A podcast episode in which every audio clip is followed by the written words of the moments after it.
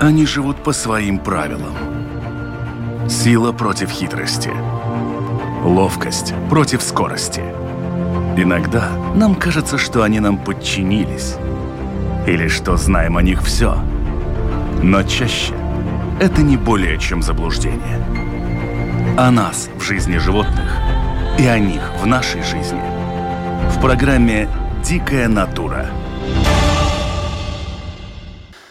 Они видели еще саблезубых тигров, а вот их самих обнаружили по меркам истории буквально недавно. Наш удивительный герой, пожалуй, самый неприветливый котик на планете и настоящий сборник противоречий «Манул». Как отдельный вид кошачьих, манул появился на Земле примерно 10-12 миллионов лет назад. Он современник саблезубого тигра – которого смог пережить, не претерпев при этом особых эволюционных изменений. Но люди очень мало знают о мануле. Филинологи выдвигают гипотезу, что персидские и ангорские кошки – прямые потомки зверя – в начале 20 века в Германии и России проводились исследования, результатом которых стало появление версии о том, что персидские кошки – потомки манулов или бархатных кошек. Однако стопроцентных доказательств найдено не было. В этом выпуске программы «Дикая натура» поговорим о манулах. Меня зовут Дмитрий Шандро, и мой собеседник – старший научный сотрудник, начальник отдела науки заповедника Саяна-Шушинский Роман Афанасьев. Роман, здравствуйте. А, здравствуйте. Существует выражение такое «отделал как бог черепаху», но, видимо, те, кто его придумал, в общем-то, не были знакомы с героем нашей сегодняшней беседы, а именно с представителем кошачьих манулом. Вообще, что за животное, откуда появилось такое название? А, манул – это хищное млекопитающее, это кошачье, как вы правильно сказали. Небольшая кошка дикая, такая довольно пушистая. А, определил ее, а, определил ее Петр Паласом в 1776 году. Еще называют его Паласов кот, второе название. Почему манул, к сожалению, я не знаю что-то не задавался вопросом. Что касается Манула, вот то, что я смог найти, да, оно имеет тюркские корни и переводится как «быстрый». Вот что интересно, э, почему, собственно, быстрый, если кот считается самым медленным из кошачьих? А, да, сейчас вспомнил. У меня сейчас из памяти всплыло, я тоже вспомнил, что манул, это, по-моему, переводится не как быстрый, а, как дикая кошка. Манул ведь это не единственная, скажем так, кошка. То есть манулов есть, насколько я знаю, три. Ну, три подвида выделяют, насколько мне известно, что э, выделяют три подвида. То есть у нас вот э, сибирский манул э, обитает, а есть еще тибетский и закаспийский манул. В чем они отличаются друг от друга? Они отличаются, э, то есть изменчивостью окраски, э, размерами тела, и ну, отличия такие сказать, специфические. В принципе, они все похожи, ну, там промерами в основном и окрасками. Говорят, что манул – это кот, у которого самый густой мех среди вообще всех кошачьих. Да, совершенно верно. У манул имеет самый густой мех. Там чуть ли не под 10 тысяч этих волосков на квадратный сантиметр. Ну и плюс они еще длинные. Ну, он обитает в очень в резко-континентальном климате, то есть условия обитания приурочены. То есть это а в зимнее время очень низкие температуры, там до минус 50, то есть ему необходим этот мех, чтобы э, комфортно себя чувствовать в зимний период. И, насколько я понимаю, он, в общем-то, среди диких кошачьих считается, ну, чуть ли не, наверное, самой мелкой. Ну, я думаю, что, наверное, есть еще меньше коты, но это в теплых краях. Но один из самых маленьких котиков, которые обитают в дикой природе. Ну да, манул небольшое животное, размерами где-то ну, с домашнюю кошку, около длина тела около э, полуметра, а, ну и хвост тоже длиной 20-30 сантиметров. То есть довольно небольшое коротконогое животное. А, очень манул, то есть не любит из-за того, что у него короткие лапки, а, глубокий снег. И то есть она обитает в малоснежных районах, то есть где высота снега не превышает 10 сантиметров. Ну, я бы, конечно, не сказал, что Красноярский край, как один из тех уголков, где он обитает, сильно малоснежный район. Ну, на самом деле, да, у нас Красноярский край многоснежный район, но у нас обитает на самом юге края, где а, и буквально вот только получается, что в нашем заповеднике, который расположен на юге Красноярского края, и площадь у нас его обитания в пределах заповедника это около а, около 4000 гектар, то есть небольшой участок, и мы его встречаем, он встречается у нас на фотоловушках, то есть мы следы отмечаем, очень редко визуально э, инспектора увидели, я не видел визуально ни разу, только вот на фотоловушках. Ну, в среднем он фотографируется у нас э, на фотоловушках где-то там раз пять всего в год, то есть у нас немного его, ну, все, все-таки мы и имеем его в, своем расположении. Насколько известно мне, одной из главных отличительных черт манула от какого-то там домашнего котика, да и, в общем, от многих других кошачьих, кроме того, что он очень пушистый, это глаза и то, как они реагируют на свет. То есть, если у домашней кошки зрачок, он уходит в щелку при изменении яркости света, то у манула он просто зрачок круглый и в щелку ни в какую не складывается, только изменяется диаметр вот этого кружка. Ну да, на самом деле, то есть у него э, круглая это имеется щель, э, в отличие от допустим, домашней кошки. Кроме того, что еще про, про глаза могу сказать, что э, когда манул рождается, он рождается с голубыми глазами, и впоследствии цвет глаз меняется, то есть они потом становятся зелеными, а потом уже в взрослых особей становятся желтыми. Вот еще. Также одно из э, названий манула но это уже в переводе с латыни, это уродливое ухо. Да, это э, атоколобус аманул, то есть атоколобус э, переводится как, э, вот как вы сказали, что уродливое ухо, то есть такое название ему дали, потому что ушная раковина такая своеобразной формы. Из-за вот этого внешнего вида все время манулов называют вечно недовольными котами. По крайней мере, в интернет-сетях.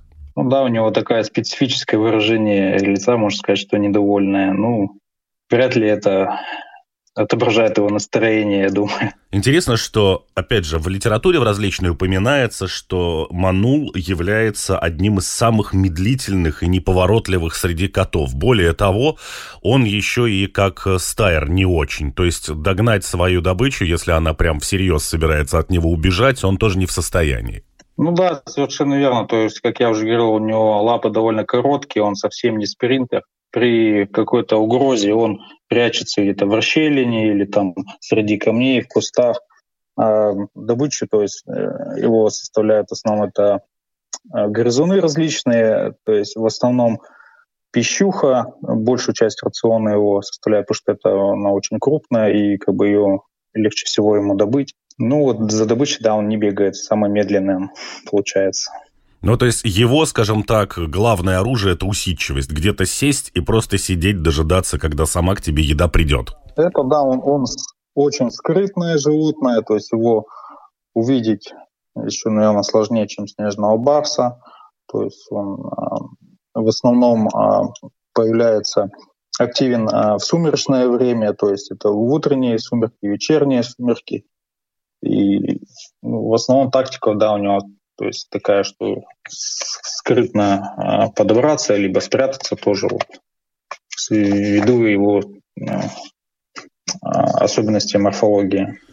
И тем не менее, вот это утверждение про медлительность Манула для меня несколько спорно. Дело в том, что существует еще одно утверждение, и есть и видео доказательства, что вот этот бросок Манула, пусть он короткий, вот этот самый удар, само нападение, оно молниеносное. Допустим, у человека шансов, в отличие там, от домашнего котика, увернуться от лапы с когтями практически нет. Ну, это как бы мы тут рассматривали, что спринтер именно на длительная дистанция. Понятно, что она, он все-таки хищник, и то есть он в прыжке э, на короткой дистанции ему все равно того же грызуна а, поймать ему нужна то есть хорошая реакция и вот, как вы говорите, резкие броски то есть это естественно, что он уже остается дик, диким животным. И вот на короткой дистанции действительно может а, показывать неплохие результаты по скорости, если рассматривать. При этом э, Манул считается котом, у которого, в общем-то, наверное, один из самых суровых характеров среди его собратьев. Ну, насчет характера не знаю. Ничего не могу сказать. Ну, они ярко выраженные одиночки и вообще не терпят компании, особенно себе подобных на своей территории. А, ну если в, план, в этом плане, то да, то есть они имеют довольно большие участки, то есть свои индивидуальные, на которых обитают, они, да, ведут одиночный образ жизни в этом плане, да. Кроме того, Манул, в общем-то, считается единственным, наверное, кошачьим на Земле, который вообще не приручается ни в каком виде. И с человеком на контакт идет крайне неохотно, если не сказать больше, всячески избегает подобных контактов. Ну да, это все-таки дикое животное. И то есть, если он пока еще молодой, его как-то можно э, с ним допустим, как-то держать какое-то время, когда он взрослеет, то это уже превращается он в хищника, и э, ни в коем случае его дома нельзя держать, то есть несмотря на то, что он похож на домашнюю кошку размером э, с домашнюю кошку, то есть это все равно опасный хищник, он может то есть и поранить человека, ну и просто самого животного это просто получается для него мучения такая жизнь будет. Ну, здесь еще тогда, наверное, стоит отметить, что размер клыков у манула значительно больше, чем у домашнего котика. Ну да, естественно. То есть э, как бы приспособен он в этом плане более. И второй момент, э, если уж мы упоминаем, скажем так, попытки держать Манулов дома, сейчас в данный момент он находится под очень серьезной защитой. Это краснокнижное животное в ряде стран, и поэтому, насколько я знаю, даже у вас в России можно получить за это тюремный срок. Да, он является краснокнижным видом, то есть на, вообще в мире его насчитывают около 58 тысяч. А в международную красную книгу также он внесен. Ну, недавно статус поменяли, что, а, что он является не неисчезаемым видом, а что вид не, то есть виду ничего не угрожает, но все-таки он требует э, пристального внимания, то есть он все равно находится в Красной книге. Еще недавно, то есть совсем редкий он был. То есть все равно Манул он подвержен как браконьерской охоте, то есть некоторые охотятся за его мехом, а также он попадает в ловушки, расставленные на других зверей. А, кроме того, большой урон а, наносит а, популяции манула. Это когда травят грызунов, так как манул ими питается, то он то есть, может отравиться ими, съев такого э, грызуна. И а, кроме того, а, воздействие на популяцию человек э, воздействует, то есть уменьшение его э, ареала, то есть э, возделка земель, то есть занимание, э, то есть уменьшение э, площади место обитания манула, то есть э, человек активно осваивает территорию, то есть все равно а, площадь, а, ареал манула уменьшается. Насколько сложно идет работа с восстановлением этой популяции? И ведется ли она вообще? Я так понимаю, что ввиду того, что у нас есть как минимум три разных манула, то о каком-то международном сотрудничестве речи не идет. То есть можно использовать только свои внутренние популяции, потому что, ну, скрещивание их ничего хорошего не даст. Более того, насколько я понимаю, вообще манулы в данный момент держатся только порядка в 50 зоопарках вообще мира и всего там около 150 особей, и все это связано с большими проблемами с их размножением и в неволе в том числе.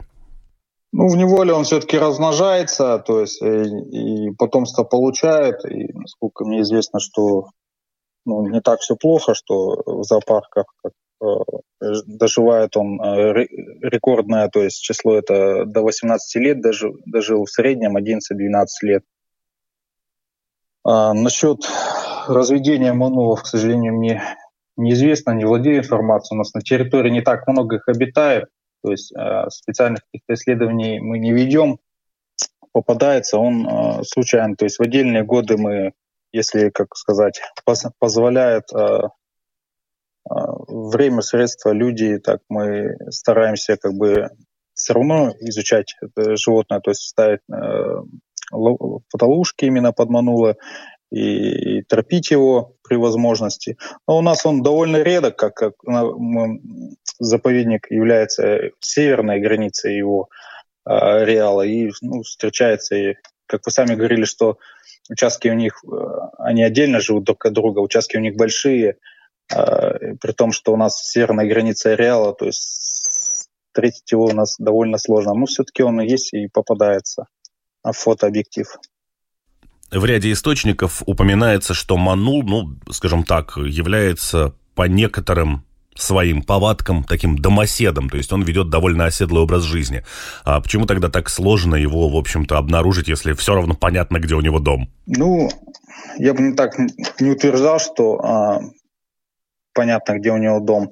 Он очень скрытный. Даже если знаешь, что вот он тут сфотографировался на фотоловушке, допустим, его увидеть очень проблематично будет и, то есть, э, так подойти к нему ну, по крайней мере, в наших условиях, а, то есть э, гористой местности э, со степленными склонами, где большие выходы э, скал и курумов, там увидеть маленького манула, там и подойти, тем более к нему, это ну, практически невозможно. Он довольно скрытное животное, и поэтому даже если ты понимаешь, что где-то его дом, что это его дом, что он тут обитает, и увидеть его трудно. Ну, возможно, это если только найти его логово в период, когда а, у него котя, котята, у самки, ну, это тоже, вот это удача все равно такое, найти логово, допустим, чтобы обнаружить его и сфотографировать или увидеть. Да и вопрос тоже тревожить, наверное, самку не, не хочется особо в этот период. Э, и тревожить это, естественно, то есть как бы нежелательно. Манул же еще считается чуть ли не одним из, наверное, старейших котов на Земле, который, в общем-то, сформировался в свой законченный вид еще со времен саблезубых тигров. Но саблезубых тигров у нас уже нет, а вот этот саблезубый кот есть. Ну да. И опять же, да, получается интересный парадокс. С одной стороны, у нас есть зверь, который пришел со времен саблезубого тигра и практически не эволюционировал, то есть, видимо, создан был настолько удачно природой, что ему больше ничего и не требуется. А с другой стороны, тоже очень многие ветврачи утверждают, что манул является котом с самым слабым иммунитетом среди кошачьих. Ну да, и еще вот вы говорили, что в, в зоопарке, то есть проблемы в разведении есть. Это вот э, прежде всего с этим и была связана проблема. Э, то есть очень даже первое потомство, когда получали, многие э, умирали котята от инфекций. То есть у него довольно слабый иммунитет. И ну, относительно недавно, я не помню точную дату, в 1960 году, по-моему, первое потомство манула в зоопарке получили. Да, если вы говорите о заболевании, я так понимаю, что речь идет о токсоплазмозе. Это паразит, который очень любит котиков. Более того, он прекрасно меняет поведение других животных, например, тех же мышей, которые идут на контакт с котами изо всех своих звериных сил, для того, чтобы эту токсоплазму передать как раз коту. И э, упоминается многими ветеринарами, что как раз именно ману, как ни странно, если все коты спокойно переживают токсоплазму, то вот э, ману страдает токсоплазмозом, и очень многие коты гибли именно в зоопарках и вообще в него невольном содержании. Ну да, вот. Насколько известно мне, вот если мы уже затронули тему вообще размножения манулов, котят и прочего потомства, у манула получается очень стремительное развитие вот этих вот котят, они чуть ли не до года становятся уже самостоятельными. А, да, совершенно верно. А, около 9-10 месяцев, то есть это уже взрослое животное половозрелое, а, которое может участвовать а, в размножении. Гон у Манула проходит а в феврале-марте. Рождаются котята а где-то в мае, в апреле. То есть если сравнивать с тем же снежным барсом, у того а, взрослыми становится особь только на второй год жизни. Ну, то есть э, манулы молодые значительно быстрее обретают свою способность вести самостоятельный образ жизни. А куда они, собственно, тогда уходят? Они должны занять какие-то новые территории. Их выгоняют или они самостоятельно принимают решение уйти? Ну, я думаю, что, честно говоря, не, не уверен в ответе и как бы не знаю. Ну, думаю, что они сами уходят, и если не уходят, то их заставляют уйти. Как вы уже говорили, что ведет оседлый образ жизни. И, то есть они парами не живут. И, ну, то есть расселяет, расселяется то есть на, на соседние участки свободно ищет свое место. Вы упомянули, что одним из самых больших источников опасности для манула, в общем-то, является человек. Есть ли у него еще какие-то естественные уже теперь враги в природе?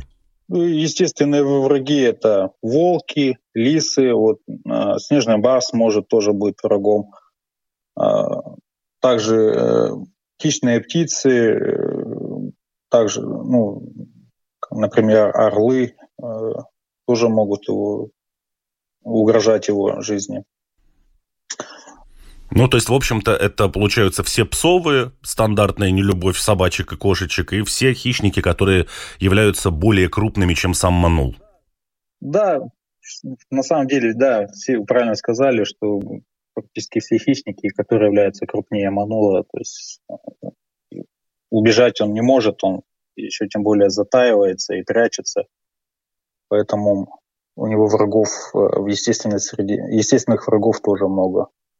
Существует ли какое-то, не знаю, международное, хотя бы теоретическое сотрудничество, как мы уже сказали, скрестить э, материал из разных уголков обитания Манулы не получится, но, возможно, есть какие-то наработки, какие-то свои особенности, которые подходят для всех? Затрудняюсь ответить на этот вопрос, если честно. Я не, ну, не владею информацией такой.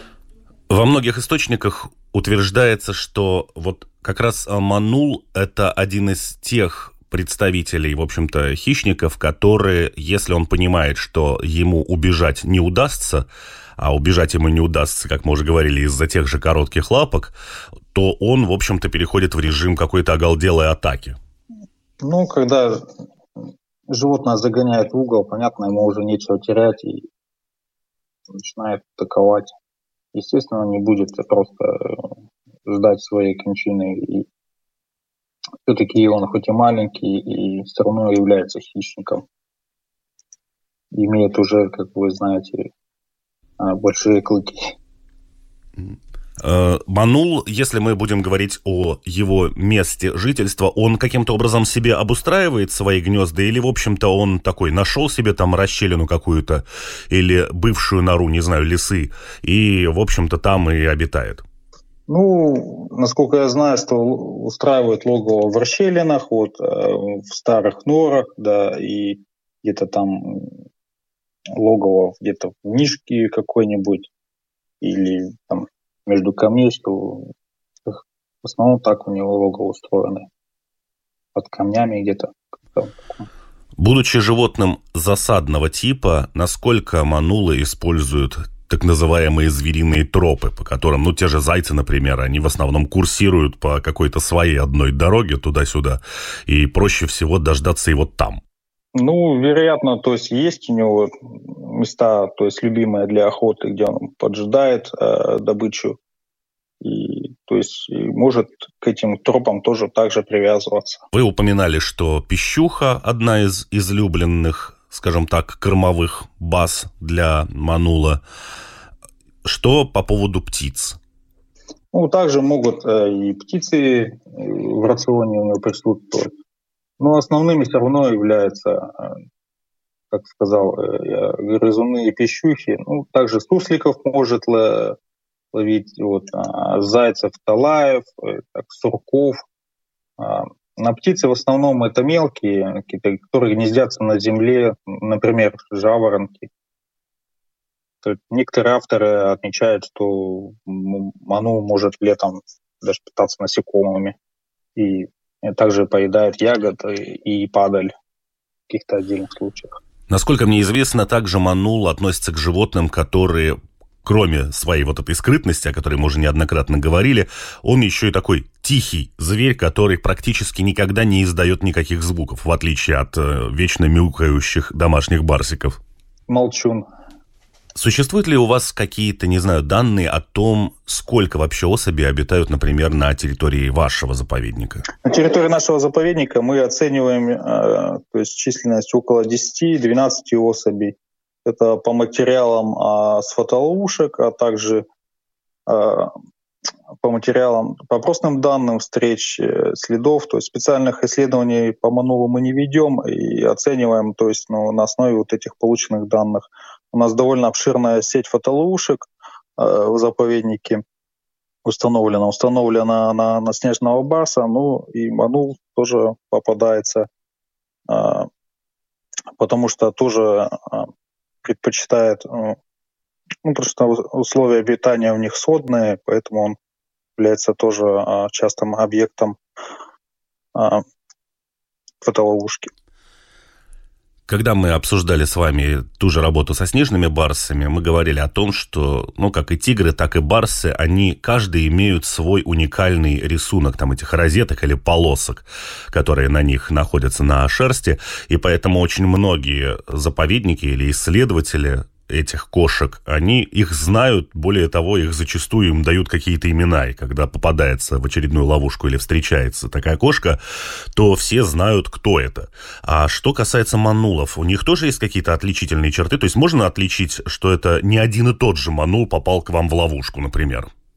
Ну, у нас не так часто они отмечаются, чтобы там отличать, там, э, допустим, друг от друга. Но манул имеет э, не, не такие, конечно, пятна обширные на, на теле, как у там, снежного барса. Там, ну, на голове, на, на хвосте там есть у него пятна, по которым э, то, тоже при желании, ну, в зависимости от какие фото получены, в принципе, можно будет тоже отличить. Ну, уже так так точно, как Барса, допустим, уже ну, затруднительно будет э, определить. Допустим, если с Барсом там сразу видно, а с Манулом, ну, возможно, понадобится там несколько фотографий, чтобы отличить их друг от друга. Меняет ли со временем года Манул свой окрас, вот, не знаю, с зимнего на летний, например? Ну, зимний, э, зимой он более пушистый, а летом он такой летний мех менее густой, а, цвет меха у него серый, ну, может, там светло-серый, светло-коричневый, так, так же, как я говорил, уже могут быть там а, на голове пятна, а, на теле там полосы темные. Но белым он на зиму не становится, например. Ну, белым нет, не становится, он как бы таким серым и остается. То есть вот эти вот э, виды, о которых мы говорили, да, тибетские манулы или там э, классические манулы, которые живут у вас э, в Красноярском крае, это, в общем-то, те цветовые гаммы, которые изначально и относятся к той территории, на которой он обитает. Ну да, то есть, честно говоря, в подвидовую э, систематику я не слишком углублялся, и возможно, информация не полно владею. Ну, просто что знаю, что выделяют на основе э, окраски животного и промеров, то есть этих три вида.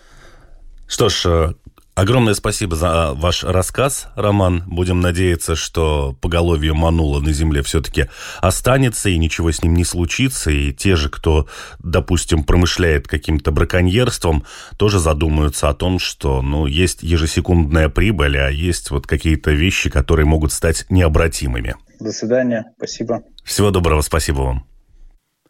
Ну и в завершении еще немного фактов. В 1997 году для вида образована Европейская программа размножения исчезающих видов. Программу координирует Эдинбургский зоопарк в Шотландии, Великобритании.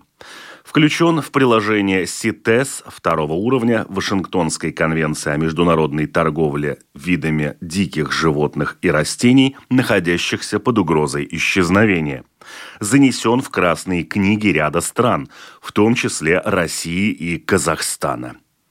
Несмотря на то, что манул не водится ни в Европе, ни в Африке, он попал на выпуски марок ООН и Бенина, посвященные редким видам животных.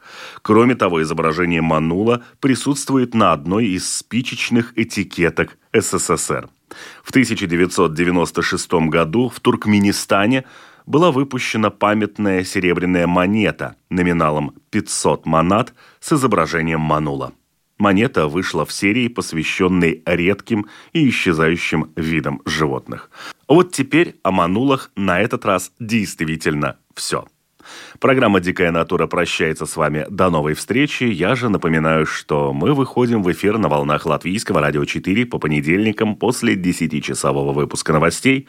Повторы программы вы можете послушать в эфире Латвийского радио 4 во вторник ночью и в субботу после полудня. Кроме того, все архивы программ доступны на сайте Латвийского радио 4 в разделе программы «Дикая натура». Также слушайте нас на всех крупнейших подкаст-платформах. Ну а видео-версии программ вы также можете найти на одноименном канале на YouTube. Кстати, в случае с подкастами и Ютубом не забудьте подписаться, и вы всегда будете в курсе свежих и актуальных выпусков «Дикой натуры». До новых встреч! Они живут по своим правилам. Сила против хитрости. Ловкость против скорости. Иногда нам кажется, что они нам подчинились. Или что знаем о них все. Но чаще это не более чем заблуждение. О нас в жизни животных и о них в нашей жизни. В программе «Дикая натура»